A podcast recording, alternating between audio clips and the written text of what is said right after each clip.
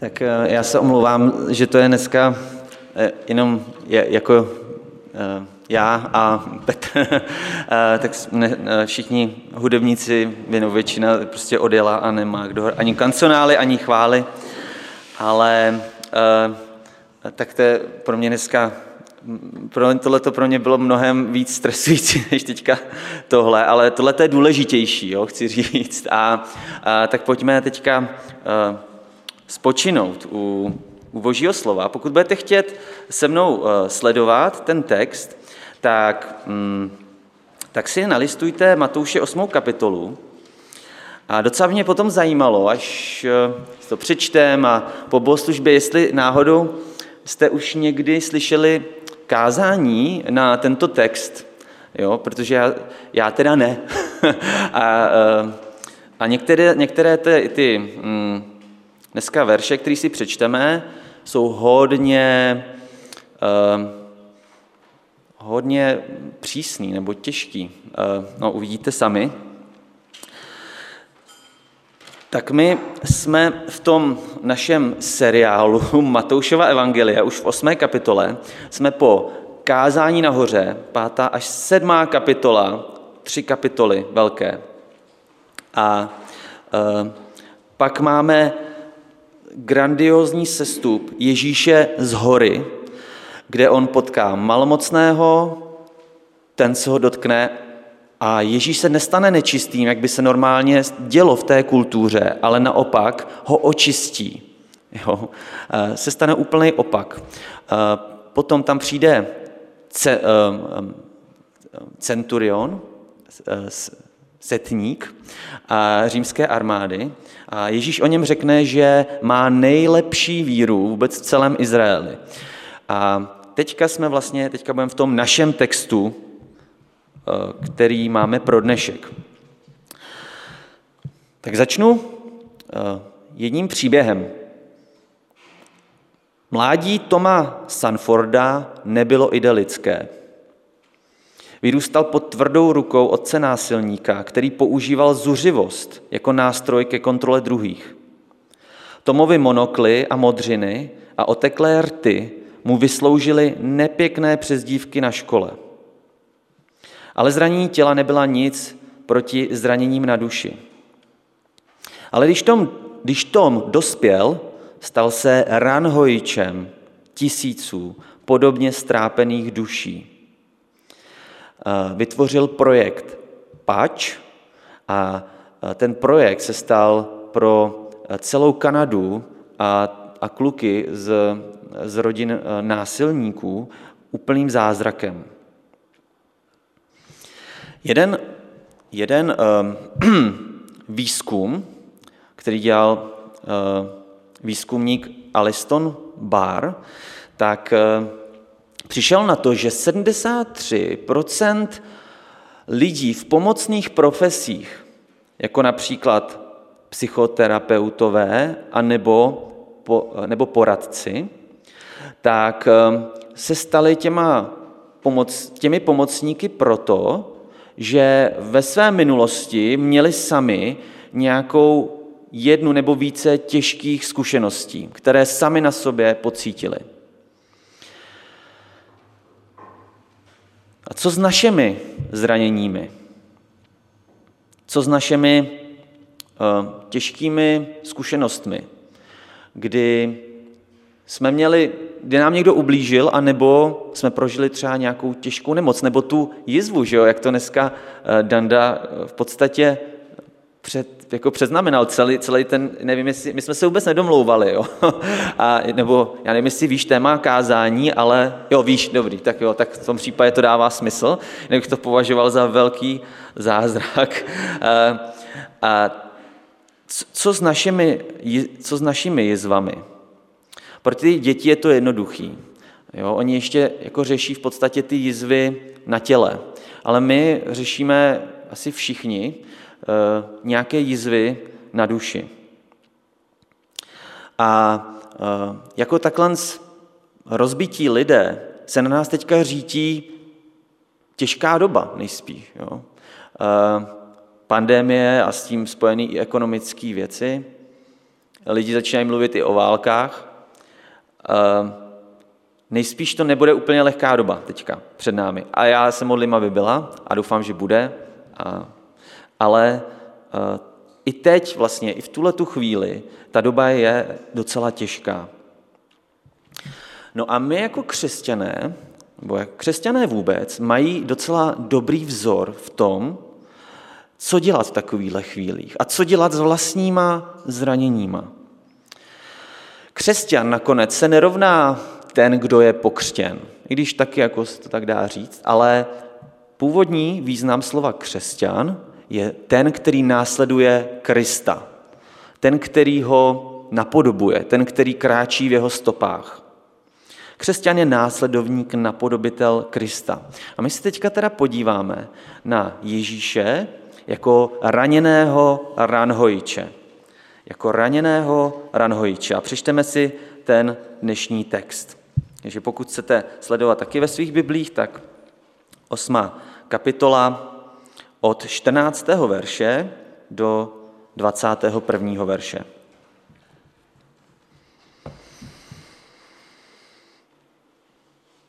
Když Ježíš vstoupil do Petrova domu, spatřil, že jeho tchýně leží v horečce. Dotkl se její ruky a horečka ji opustila. I vstala a obsluhovala ho. Když nastal večer, přinesli k němu mnoho posedlých. I vyhnal duchy svým slovem a všechny nemocné uzdravil. Aby se naplnilo, co je řečeno ústy proroka Izajáše. On slabosti naše na sebe vzal a nemoci nesl. Když Ježíš viděl kolem sebe zástup, rozkázal odjet na druhý břeh. Jeden zákonník přišel a řekl mu: Mistře, budu tě následovat kamkoliv půjdeš. Ale Ježíš mu odpověděl: Lišky mají doupata a ptáci hnízda, ale syn člověka nemá, kde by hlavu složil. Jiný z učedníků mu řekl: Pane, dovol mi napřed odejít a pochovat svého otce. Ale Ježíš mu odpověděl: Následuj mě a nech mrtvé, ať pochovají své mrtvé.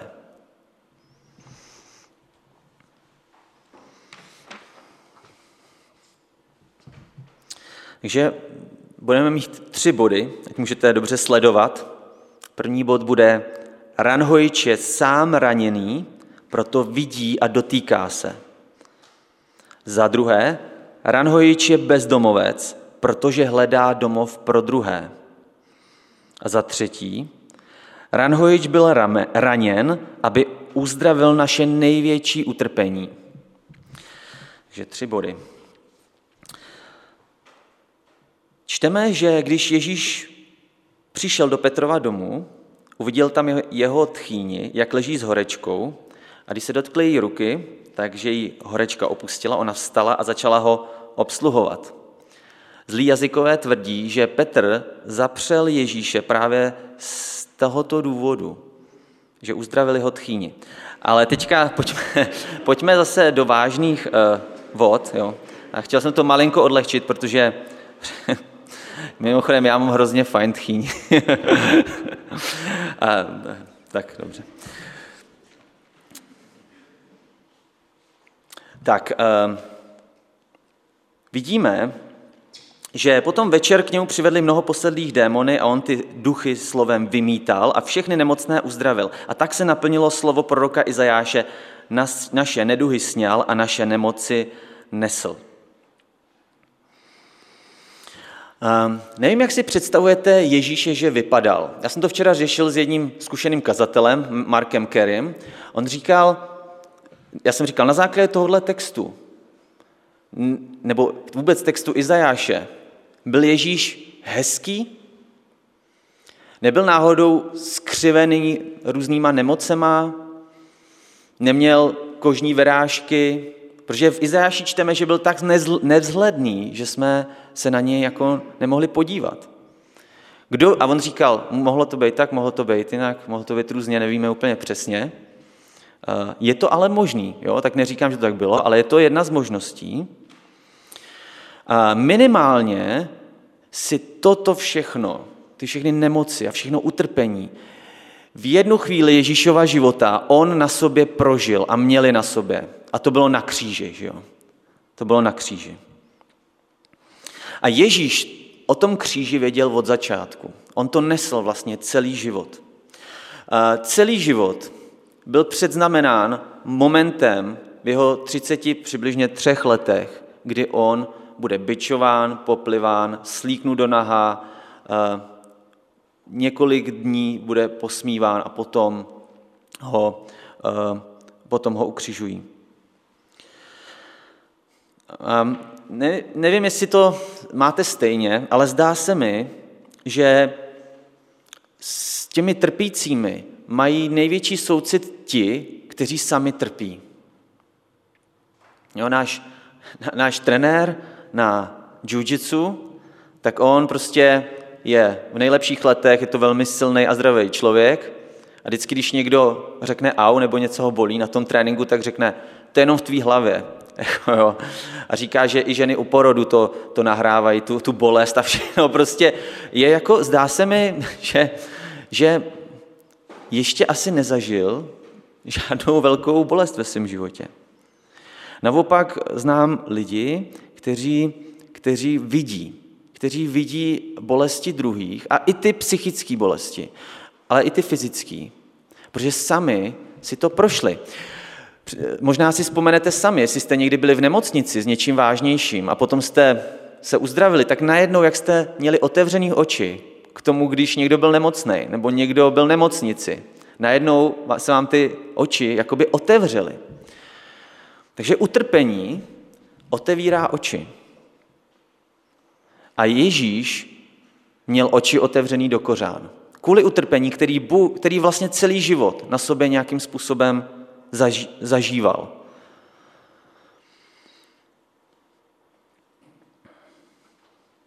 Takže Ježíš vidí, to je dobrá zpráva. Ježíš vidí tvé trápení i tvých příbuzných. Chceme i my vidět trpící kolem nás, vidíme je.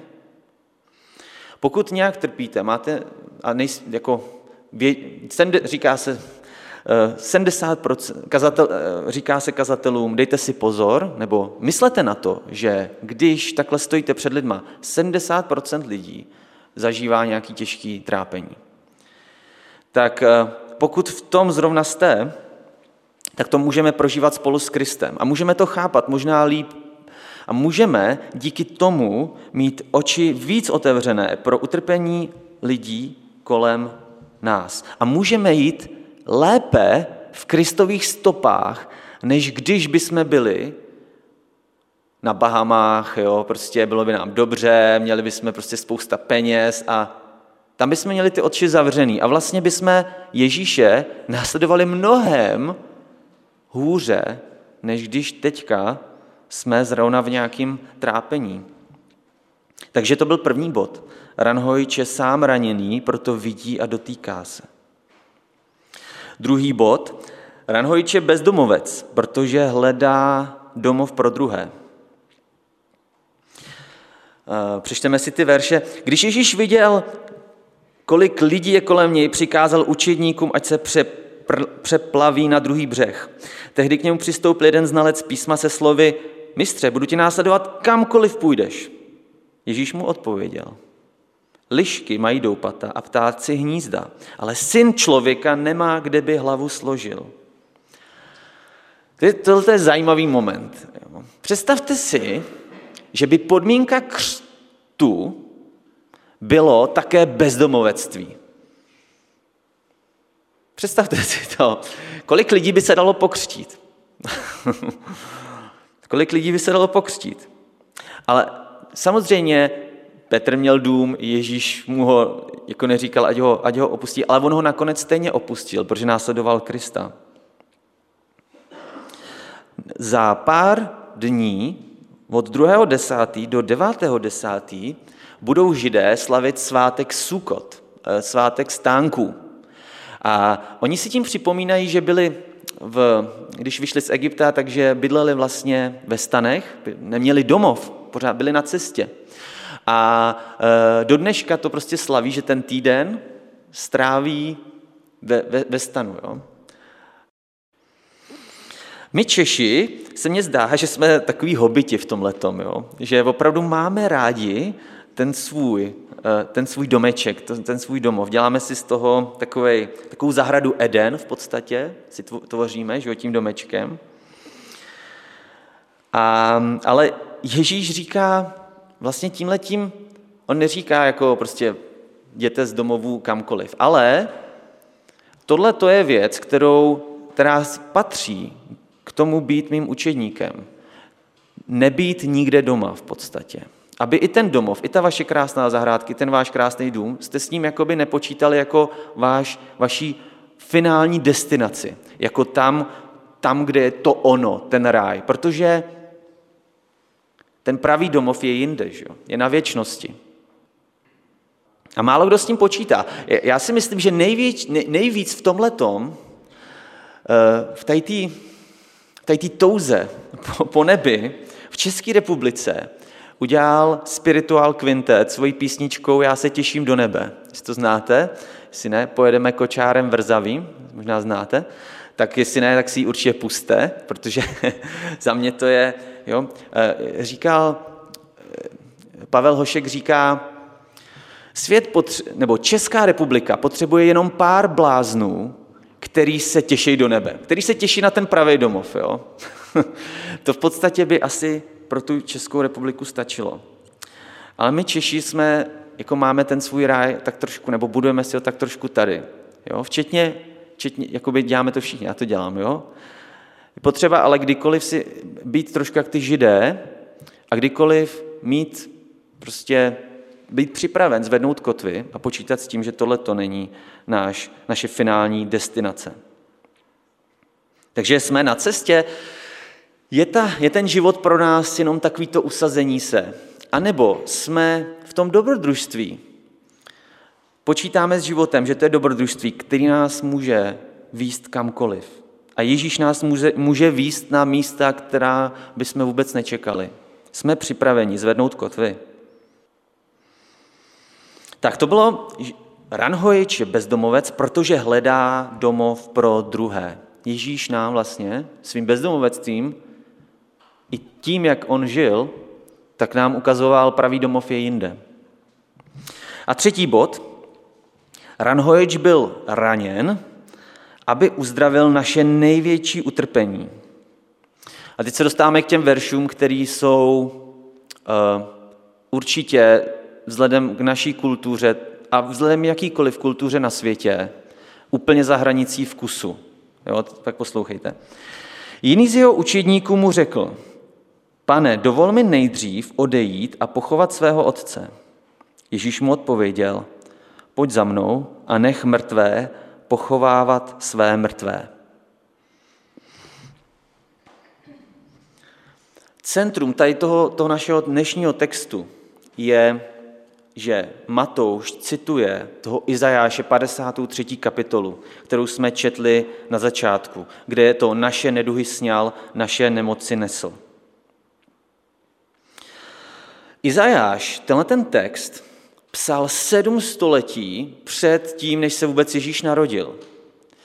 A to vyobrazení v té kapitole kříže je tak je tak přesné v podstatě, že někteří Židé, a tím nemyslím myslím Židé, kteří neuvěřili v Ježíše, tak, tak dneska tuhle tu kapitolu přeskakují.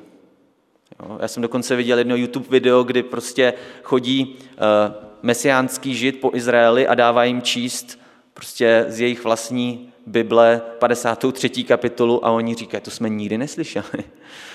Jo, a o, o kom si myslíte, že to je, se jich ptá, jo? Jenom se jich ptá tady, ty, tady tu otázku. A oni jako sami potom na to nějak přicházejí, je to jako hodně zajímavý.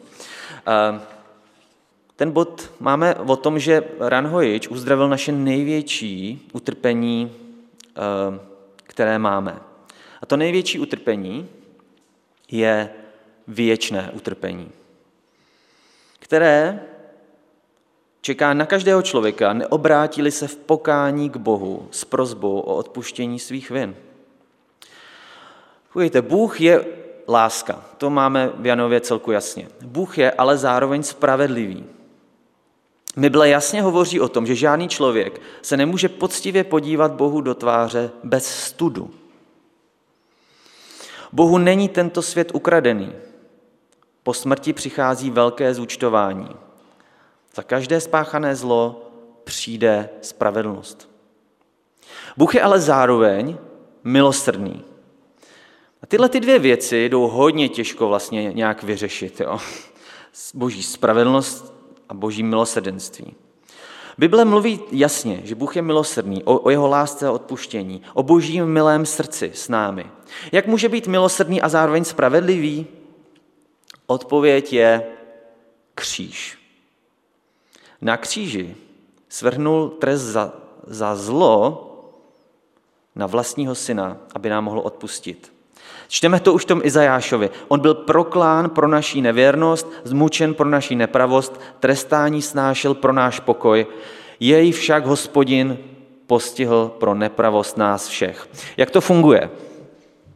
Vzal jsem si tady takovou rekvizitu, takovou menší dlažební, dlažební kámen, nebo jak se... Já nevím, co to je za horninu, to by...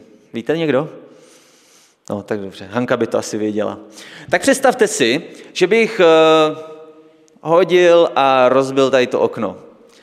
Teď by se o tom dozvěděl Martin Váhně a říkal by, tohleto, víš kolik tohleto bude stát opravit, to bude stát minimálně takovýhle okno. Pomožte mě s odhadem, jo. Ale klidně dvacet tisíc, ne? Jo, možná i víc, míň, já nevím, když, když bychom chtěli fakt pěkný nový. Tak a teďka já bych jako tady, Martin Váně by nevěděl úplně, kdo to udělal. Jo. A když by řekl, tak ale těch dvacet tisíc bude muset někdo zaplatit. Jo. A přijde Lukáš, jo,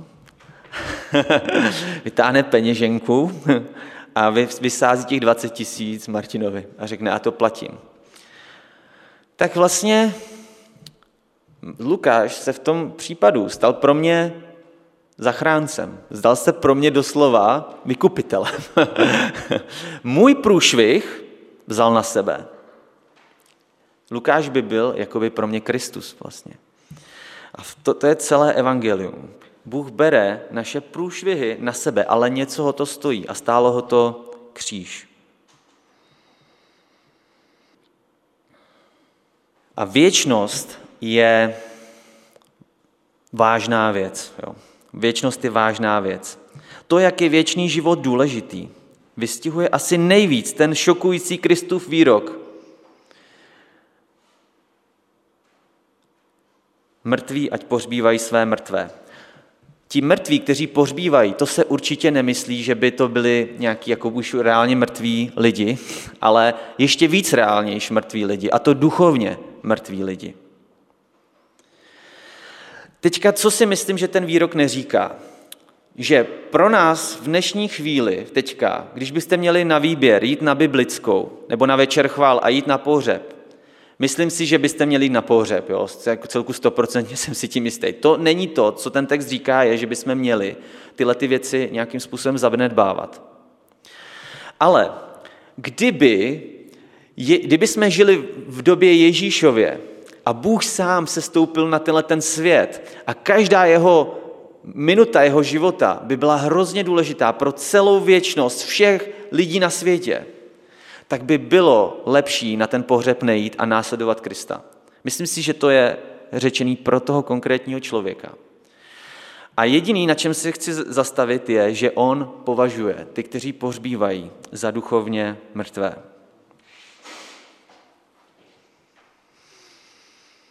Ježíš říká, nezabývej se vůbec ničím. Tady jde o věčnost, o tvou věčnost a o věčnost druhých. A my si tu věčnost neumíme úplně představit, ale zkusme to.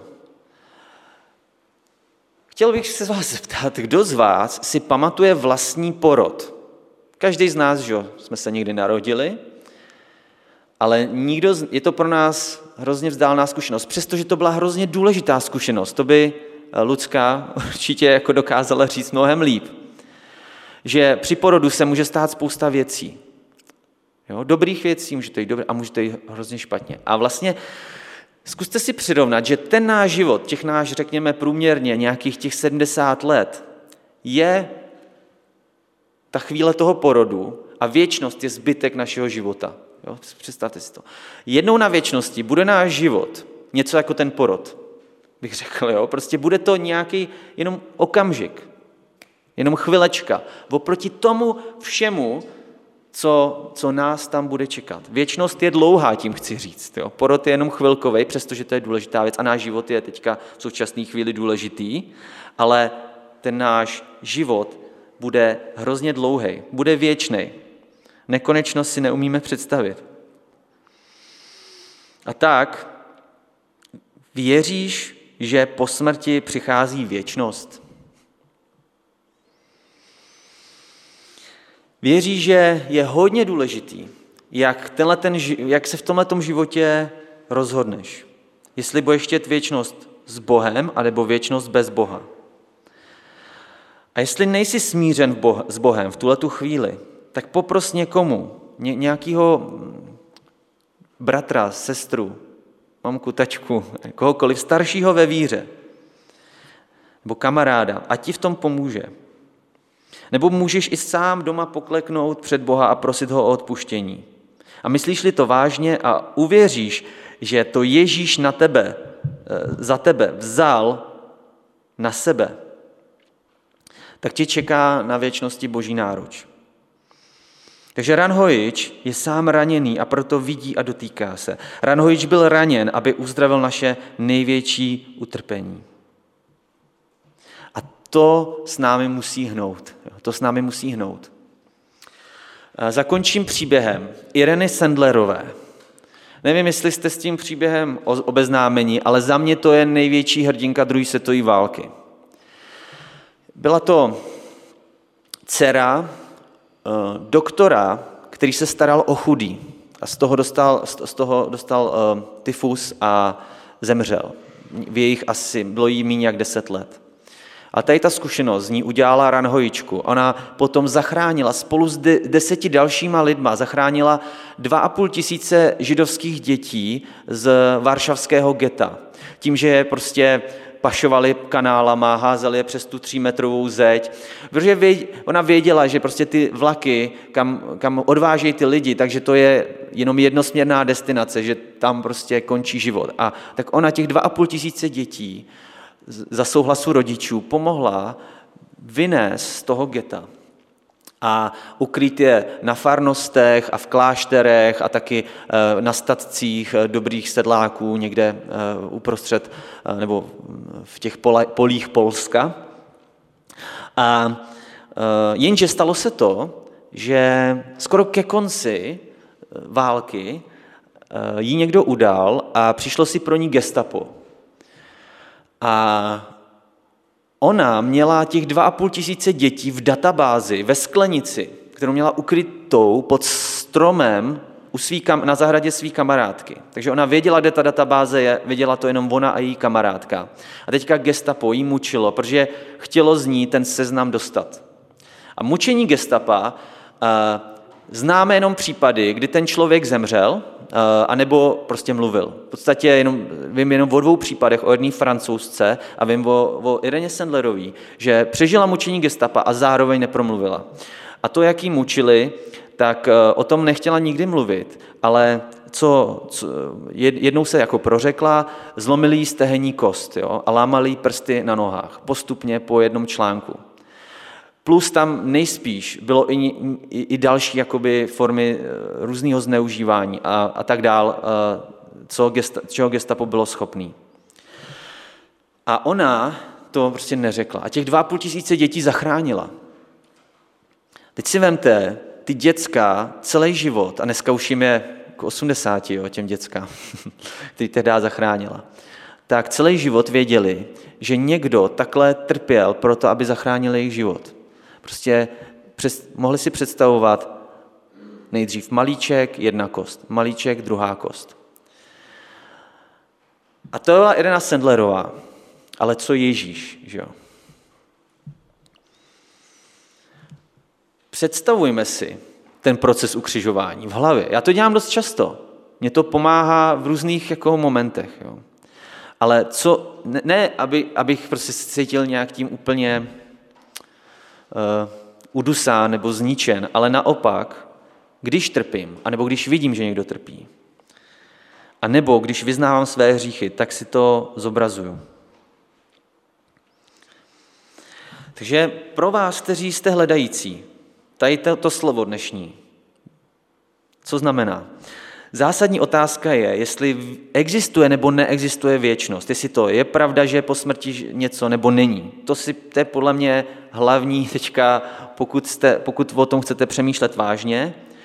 A měli byste o tom přemýšlet vážně, protože víte co, když třeba vyrazíte do tunelu, tak můžete věřit, že proti vám pojede vlak, anebo si můžete věřit, že proti vám vlak nepojede. Ale to, jestli ten vlak pojede, vůbec nemá nic společného s vaší vírou. Jo. Prostě buď to vás to smete, anebo ne. Ten fakt toho vlaku vy svojí vírou neovlivníte. Takže o věčnosti to není jenom věc víry, to je i věc, že byste měli prozkoumat. Jo. Různý důvody a jo, jsou různé věci po, posmrtné zkušenosti. Je, někdo stane z mrtvých, například Ježíš. A jestli tohleto všechno spolu s dalšíma věcma nedává větší smysl, že věčnost existuje. Takže to je pro vás, kteří hledáte.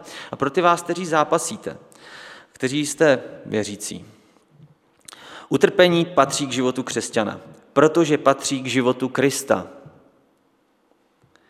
Utrpení je mínus, může se nám zdát jako mínus, ale díky kříži v něm můžeme vidět i plus.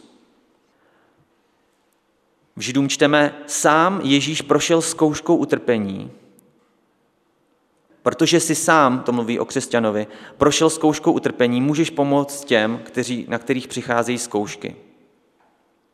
Amen.